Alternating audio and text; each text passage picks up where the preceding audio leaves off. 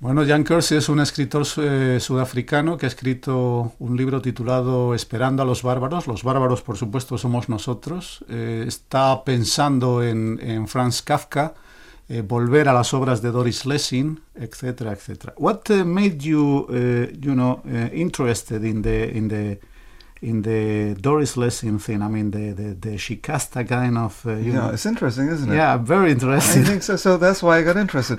But, you know, she writes... This was interesting about Doris Lessing. She writes about the world we live in. Yeah. But she does it in an allegorical way. Mm-hmm.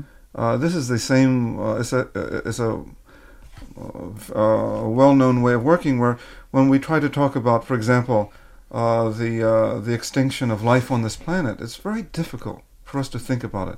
So she transposes it to another place and another time, and she makes the story allegorical. And it's a way of dealing with issues that most of us are, are not able, don't have the courage to think about. Bien, considera que la pentalogía de Shikasta de Doris Lessing, que son, bueno, pues cinco libros que escritos en, en una posible aventura de ciencia ficción no lo son tales, puesto que son alegóricos de la situación del mundo en el momento actual. Eh, tienen un enorme interés para él eh, y por eso pues eh, trabajó con Doris Lessing en, eh, en el proyecto eh, del que hemos estado hablando, y sobre todo tiene mucho interés para él todo lo que tiene que ver con la extinción de cualquier forma de vida en este planeta, que es algo que parece que no acaba de quedar claro en cuanto a, a nuestra idea al respecto. Sí, buenas tardes. Hola. Sí. Saludos, Ramón. Eh, saludos a Philip Glass. Yo más que nada no tengo en particular ninguna pregunta, porque para mí las cosas son muy claras, ¿sabes? Lo que yo quería más que nada es felicitar a Philip Glass por haber superado en particular el gregarismo cultural en que vivimos realmente en este mundo en, en general, ¿no? Sí. Yo soy pintor, artista plástico, ¿no? De hecho me llamo Víctor Sanz, trabajo con una otra persona también, y nuestros trabajos están muy relacionados con la nueva era, con esa conciencia misma, ¿no? Sí. Con, con esa búsqueda de la belleza. Y, y, y yo noto muy claro este gregarismo, más, más que nada en la música mismo. En la mus- música la cosa se va abriendo, es, nos va abriendo un camino así muy bonito realmente, para, para todas las personas que quieran realmente estar abiertas a eso, ¿no? Y no. Veo ese gregarismo cultural y me siento agradecido por las personas que van abriendo el camino a nosotros, que va, vamos yendo atrás de, de, de, de esta corriente maravillosa que está sucediendo en el planeta Tierra. De acuerdo, muchas gracias. Gracias, gracias a todos vosotros. Hasta luego. Uh, I mean, what uh, the, the main question is: uh, uh, what uh, did you think at the time that uh, uh, your music wasn't succeeding? Wasn't what? Uh, uh, having success. Yeah, successful.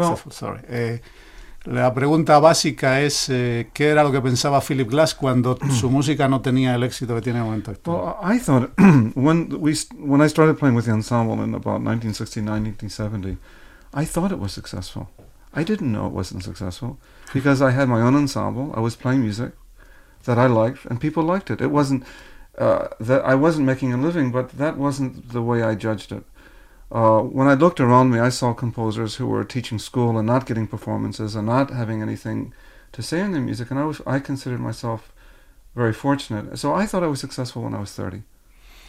Bueno, pues él piensa que siempre ha tenido éxito. Cuando primeramente comenzó a tocar con el Philip Glass Ensemble, pues daba, daba recitales, su música era tocada por alguien, había gente que venía a ver los conciertos. Él no podía vivir de la música, pero bueno, él miraba alrededor y se encontraba con personas que, como él, habían comenzado la composición y que no podían componer porque tenían que estar dando clases en, en algún instituto para poder vivir. Así que desde ese punto de vista, él considera que su música siempre ha tenido éxito. Así que creo que estamos ante una de las más nobles y sencillas declaraciones que hayamos escuchado nunca aquí. So, so my point of view was that uh, I, I, I, I've already been successful for twenty-five years, and now people for the last ten years are agreeing with me. Entonces la idea de Philip Glass es que él ha tenido éxito durante los últimos veinticinco años. Lo que pasa es que durante los últimos diez la gente está de acuerdo con él. No, sometimes people mean successful about earning money from music. But no, but not only money, but, yeah. you know, recognition, uh, some sort of recognition. I mean, it was recognition, it was just small at the yeah. time. The ensemble has been playing for twenty-two years. Yeah. Bueno, eh, el Philip Glass Ensemble lleva tocando de, en los últimos veintidós años. And when, when you see us on stage, uh, you see these guys are forty, fifty years old. Y cuando los veáis en el escenario, como por ejemplo esta noche... We have a, we have a couple young ones now, though. Pues te das cuenta de que los componentes están todos entre cuarenta y cinco y cincuenta años, aunque rápidamente él dice que ahora tiene un par de, de jóvenes en el equipo. Bueno, pues así están las cosas. Vamos a escuchar un poco de música, ¿no? Porque este es un programa musical. Vamos a escuchar un poco de música de Philip Glass.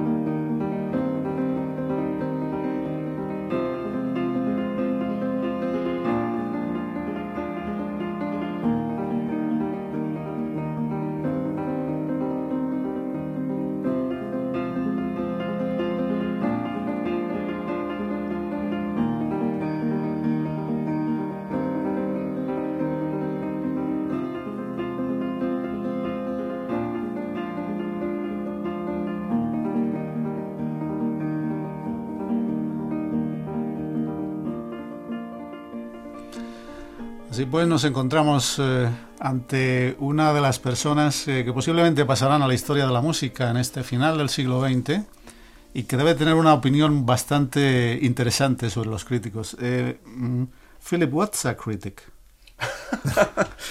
You know, uh, what is a critic? Well, actually, most critics are actually journalists. Yeah. A journalist is someone who just is supposed to tell you what the events are.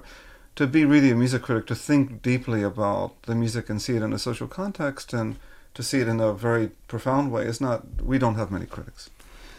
Bueno, para él un crítico es eh, generalmente un periodista que te dice qué cosas están pasando, pero obtener un conocimiento en profundidad, eh, yo ni siquiera estoy de acuerdo con eso, como sabéis. But, you know but, that you know that uh, Raymond Chandler said that critic is somebody that when something happens doesn't care and ten years afterwards says that thing was beautiful. Well, you know, it can be. It's potentially an important role uh, that the critic can help, can be a, a kind of bridge between the artist and the public. It can be, but often it isn't. Pero eh, para él eh, un crítico sería alguien que tuviese un gran sentido profundo de las cosas que está haciendo, y en ese plano tenemos muy pocos críticos.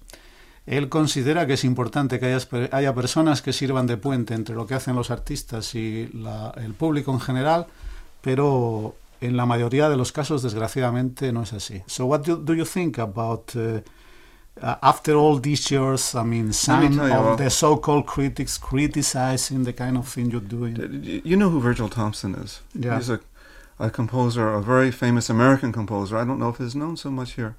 He died when he was ninety-two. And on his ninetieth birthday, it was, it was my fiftieth birthday, and we, I got to know him when he was an old man. And he said to me once, he said, Philip, it's very simple. When you're young, you get bad reviews. When you're middle-aged, you get mixed reviews. And when you're old, you get good reviews.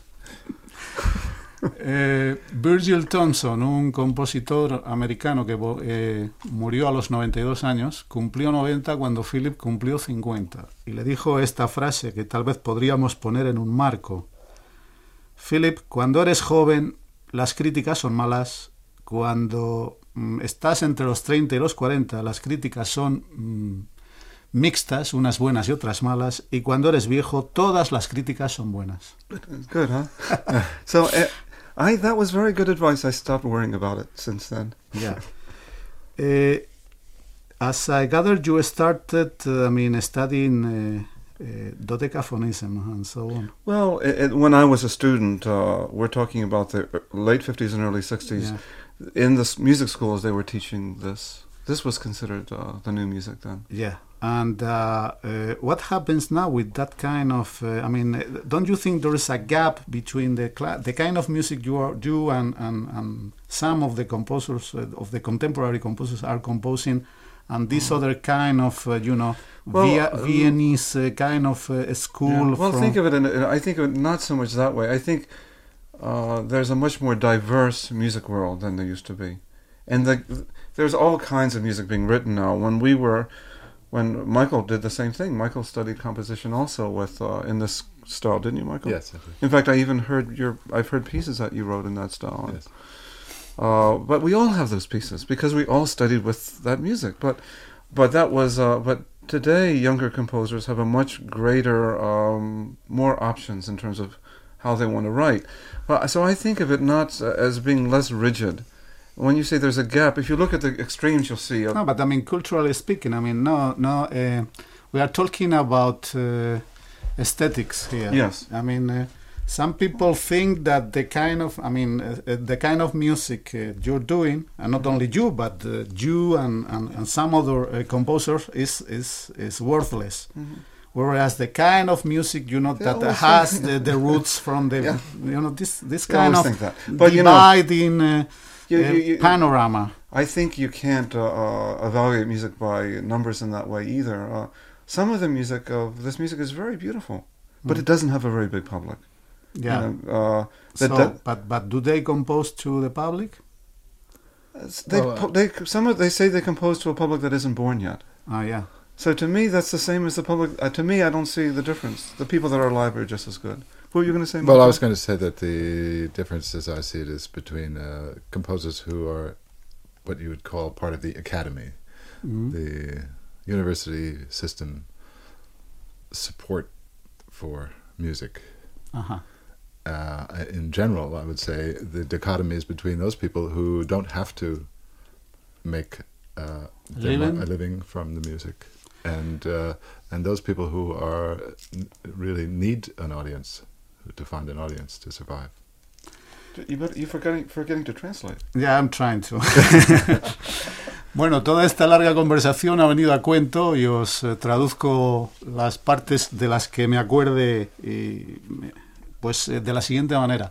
Le he preguntado a Philip Glass qué es lo que sucede con aquellos compositores que partiendo de la escuela vienesa de composición Schönberg y derivados a comienzos de este siglo, el dodecafonismo y tal, en este momento son los que todos conocemos, por entendernos, como los compositores contemporáneos de música clásica. Y entonces él me ha dicho que tanto Michael Reisman como él, en un momento determinado de sus carreras al principio, componían piezas de esas porque era lo que se les enseñaba en las escuelas musicales a las que iban, los conservatorios a las que han acudido. Y eh, Philip dice que en este momento él no presta atención a todas aquellas personas que lo descalifican a perpetuidad por lo que está haciendo, porque él considera que esas personas tienen una visión realmente pacata y estrecha del, del terreno musical, y que en este momento lo que sucede es que el compositor tiene delante de él una gran eh, variedad de, de formas musicales sobre las que empezar a trabajar, muchísimas más de las que había anteriormente. Y Michael Reisman ha añadido a esto que lo que sucede es que eh, todas esas personas que piensan de esa manera, de ellos y nosotros, y esta confrontación estilística y tal, son personas eh, excesivamente académicas, que en definitiva viven tal vez de dar clases, pero que no tienen que plantearse el día a día de tener que vivir de la música. Y bueno, pues así. So, so, did we settle that question? I don't think this is a question to answer in no, a few minutes. No, okay. No. Eh, tenemos otra llamada. Sí, buenas tardes. Sí, hola, buenas tardes. Antes, ¿Hola? Sí, adelante. Mira, antes se habló de la colaboración con Ravi Shankar y Philip Glass. Sí. Quería preguntar sobre el último disco, bueno, el disco Pasajes. Sí, si Passages. Una, ¿eh? Sí, sí, sí. Si fue una colaboración más o menos, o sea, verdadera. Antes ha dicho que fue asistente suyo. Eh, si fue eso, una colaboración verdadera, los dos se vieron, compusieron, co-compusieron, o fue todo un manejo discográfico de Private Music, o... ¿O cómo fue la cosa? Que lo explico un como, poco. Como los de Nat King Cole y su hija. Sí. Una cosa así. No sé. Vale, vale. Bueno, pues te contesta, segunda, ¿eh? ¿La segunda? Sí, dime, dime. La segunda cuestión sería Eh, bueno, al margen de, la, de, los, eh, de las etiquetas que se ponen y tal, hubo la eclosión del minimal con Philip Glass, Terry Riley, Steve Reich, La Monte Young. Toda sí. esta gente, mmm, ¿qué piensa Philip Glass de ellos? ¿Qué referencias tiene ahora? Eh, ¿Está de acuerdo? No, ¿no? Esa, esa no se la voy a hacer. ¿No? ¿Por qué? Luego me llamas y te lo contesto. De acuerdo. ¿Vale? Chao. Hasta luego. Eh, the last record you made with Ravi Shankar, Passages. Eh, Did you actually meet? I mean, uh... oh yes, we spent time to we we began the record in Los Angeles. We spent uh, two weeks together, uh, uh, deciding generally how the record would work, uh, uh, and and uh, we wrote themes for each other, and we spent time uh, organizing the basic material of the record together. Then he went uh, back to India, and I went back to New York, and then I recorded uh, my parts, and he recorded his parts, and we came together again for the mixing. Uh, so, uh, we had, uh, we had a good relationship in that time. Bueno, pues sí, por supuesto, se encontraron quince días en Los Ángeles primero para llegar a un acuerdo sobre el tipo de piezas que se iban a grabar, eh, instrumentaciones, etcétera, etcétera. Después un intercambio de correspondencia bastante serio. Eh, finalmente una nueva eh, vez se encontraron en Nueva York para realizar todas las operaciones de mezcla, etcétera, etcétera. O sea que sí ha sido un disco normal y no cibernético. And uh, we are in the last minutes of the show, so let's let's go to the dirty word, which is minimalism. Is that uh, still? Okay. I mean, uh, in your opinion, who was the person that invented the? the it was, uh, the you know, word? there were. It, it wasn't one person. This is the thing. There were about I can remember about twelve composers that you don't even know. People, uh, uh, people like uh, uh, Terry Jennings and uh, Phil Niblock and Mer Meredith Monk. And uh, John Gibson and uh, and Lamont and of course the people. The thing is that, that I was around at that time. The, New York in the in the mid sixties was uh, very active, uh, and it was a generation of people. And this business about who began is silly, yeah. because in fact it was it, it couldn't have even happened with one person. There was a real a large group of people. Of that large group, two or three became very famous, but. Uh, Uh, it, in fact, uh, it's, it wasn't fair at all to... It's not historically correct in what really was going on. Meredith Monk is a very uh, one of the earliest ones. And why isn't her name mentioned when yeah. people mention that? In fact, she was doing this music in sixty-five and sixty-six. Bueno, él considera que el término no es, se le debe de achacar a una sola persona y que por lo menos él puede recordar a doce personas que en un momento determinado utilizó el término minimalismo. Y básicamente considera que una de las primeras que comenzó fue Meredith Monk y que verdaderamente ¿por qué nadie le concede el crédito de lo que hizo? Y que por otro lado es una estúpida cuestión estar ahora pensando sobre quién inventó el término, sobre quién no inventó el término y todo ese tipo de cosas. What kind of relationship do you have now with those composers? I mean, La Monte Young and Steve Reich. Lamont, I saw, I saw Lamont recently. We at a concert in New York, and his. We're always friendly when we see each other, but we don't see each other very much. I think everyone lives very much in their own world, and we don't. We may meet at a concert, and uh, there's always. Uh, actually, I'm so busy. We're all so busy that no one's. We don't spend any time together. But in the early seventies and the late sixties, it was much more common to spend time together.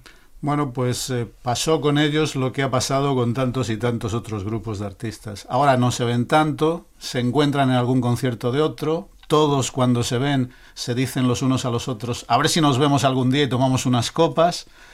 Eh, en definitiva, todos están extremadamente ocupados y ya no es como antes. Eh, a finales de los sesenta, comienzos de los setenta se veían mucho, ahora ya no es así porque el tiempo pasa y bueno, pues ya el resto lo podéis poner vosotros. I'm more interested in the younger composers. Está mucho más interesado en los compositores... Eh, jóvenes actuales. So keep, keep an eye out for Point Records. Yeah. You'll hear them. Tell us, tell us two or three names of new composers. Well, that... we're doing some on Point Records. Uh, there's a young composer named John Moran. There's yeah. another one named Todd Levin. Uh, there, there, uh, there are other composers that I'm, I'm, we haven't yet formalized an agreement with, but I'm hoping to make records of younger composers. And people in their twenties and thirties are more... People my age, I know what they've done. I'm not interested in it. Yeah.